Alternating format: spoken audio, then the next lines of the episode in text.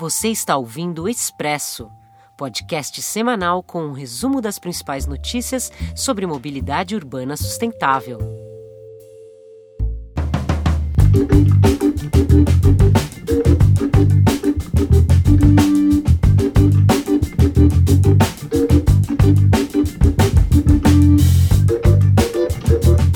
Olá, eu sou o Marcos de Souza, editor do portal Mobilize Brasil. E nesta edição do Expresso, nós vamos falar sobre os avanços para a eletrificação do transporte público.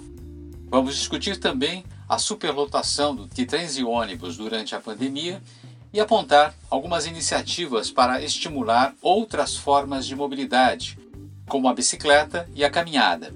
A redatora Regina Rocha começa falando sobre trens, bondes e ônibus elétricos. Oi, pessoal. Enquanto enfrentamos a crise gerada pelo coronavírus, cidades de várias partes do mundo substituem seus ônibus barulhentos e poluidores por bondes modernos e ônibus elétricos. A transformação é bem visível em vários países e em dezenas de cidades da Europa, mas ganha mais exuberância na revolução em curso na China. Em poucos anos, o país construiu centenas de quilômetros de novas linhas de metrô em Xangai, Hangzhou, Tianjin, Wuhan e na capital Beijing. Hoje, a maior rede metroviária do mundo, com mais de 700 quilômetros. Os chineses também inovaram na implantação de sistemas de bondes modernos, os VLTs, e na troca dos ônibus diesel por coletivos a bateria. No final de 2019, já havia mais de 300 mil ônibus elétricos circulando no país, o que está contribuindo para reduzir a poluição atmosférica nas cidades chinesas. E desde o ano passado, duas delas, no sul do país, estão operando um novo tipo de veículo, também elétrico, com aparência de VLT, mas sem os tradicionais trilhos metálicos. Semi-autônomo, ele circula sobre pneus e é guiado por trilhos virtuais. Isso mesmo, trilhos virtuais pintados nas pistas de concreto ou asfalto. Há quem diga que se trata de um simplesmente de um ônibus elétrico articulado, disfarçado de VLT, mas ele tem a vantagem de ter o piso inteiramente baixo e as portas bem largas, o que permite o embarque com mais facilidade e também proporciona maior acessibilidade. Cada composição pode transportar entre 300 a 500 passageiros, conforme o número de módulos acoplados. Ônibus elétricos chineses também estão invadindo a América do Sul. Depois de Santiago, no Chile, que tem 285 desses ônibus circulando pela cidade, agora também a capital colombiana, Bogotá, contratou 483 elétricos para operação no sistema Transmilênio, o famoso Transmilênio, com entrega prevista até o final de 2020. Com os ônibus elétricos, o sistema de transportes de Bogotá se alinha à nova Lei de Mobilidade Elétrica e Sustentável da Colômbia, sancionada em 2019. A legislação estabelece um cronograma para a substituição gradativa de todos os ônibus diesel do país até 2035.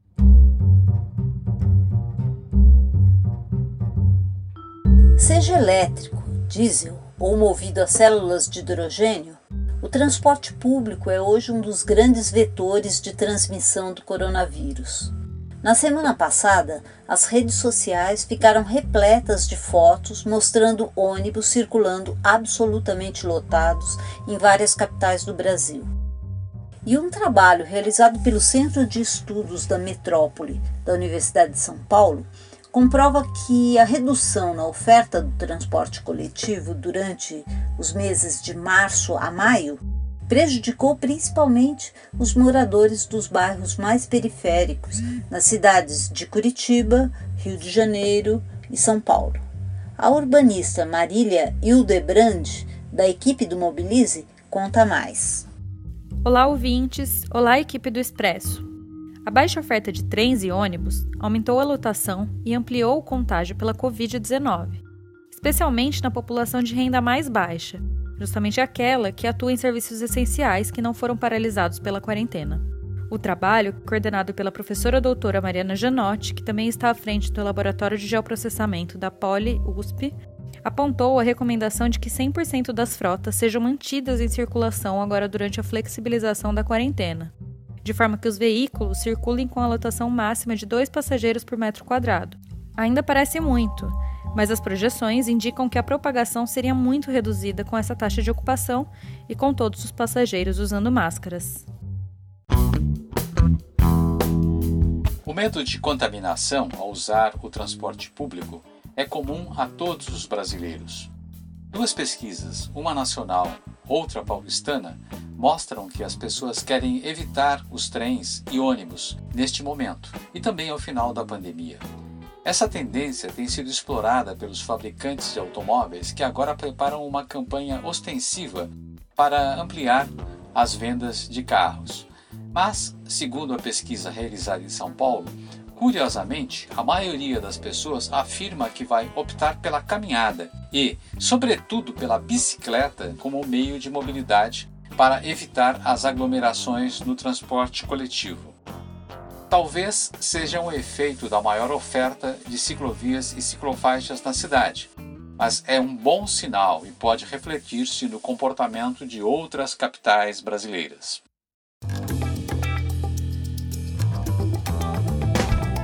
Bicicletas têm sido apontadas mundialmente como um recurso eficiente e barato para driblar o contágio pela Covid. E uma liminar publicada no dia 15 de junho pela Justiça do Distrito Federal aponta essa vantagem das magrelas, que permitem transporte limpo, silencioso, saudável e com menor risco de contágio. A menção está na sentença que condenou o governo do DF e demais gestores da rodoviária de Brasília a solucionar os problemas de falta de bicicletário de ciclovias além de calçadas no principal terminal da capital federal, conforme denúncia feita há um mês pelo Ministério Público e pela Rede Urbanidade, conforme veiculamos no episódio número 2. Agora, a rodoviária tem prazo para regularizar as condições para ciclistas e pedestres.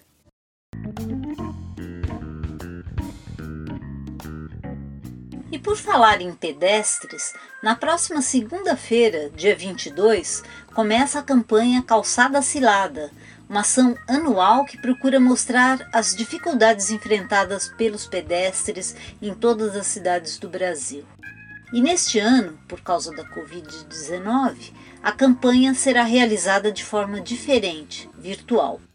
A diretora do Instituto Corrida Amiga, Silvia Stuck, é quem explica. Olá, pessoal do Mobilize. E hoje eu estou aqui para fazer um convite. No dia 22 de junho, nós lançaremos a sétima edição da campanha Calçada Cilada, uma campanha que vem acontecendo desde 2014, com o apoio de toda a população brasileira, para mapear e fiscalizar irregularidades nas calçadas das cidades do país.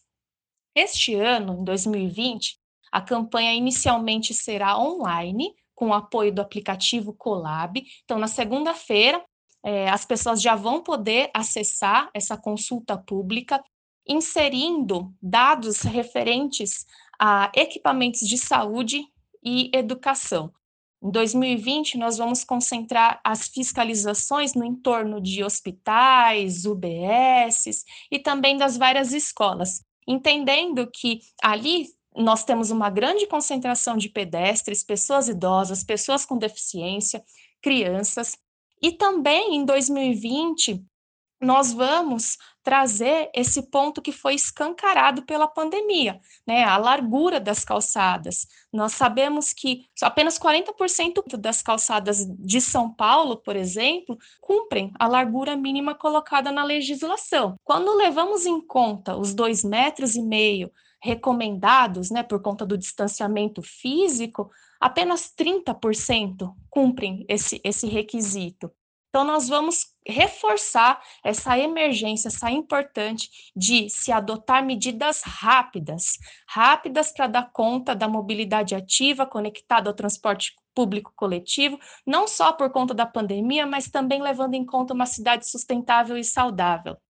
A consulta pública ela ficará no ar por um mês e ao longo de todo esse processo, nós vamos seguir engajando pessoas em favor de cidades acessíveis e caminháveis e também é, demandando ao poder público que essas melhorias aconteçam de imediato, que seja por meio das ações de é, urbanismo tático e, de, e por tantas outras técnicas que já são sabidas pela, pelas prefeituras e secretarias. A gente só precisa que eles efetivamente coloquem isso em prática.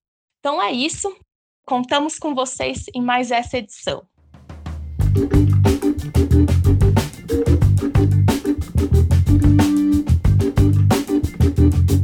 Você ouviu o Expresso, boletim semanal do portal Mobilize Brasil. Para saber mais detalhes, acesse o site mobilize.org.br. E se quiser mandar uma sugestão, um toque ou uma crítica, use o nosso Twitter, arroba portal Mobilize, ou escreva para mobilize.mobilize.org.br. Até a próxima!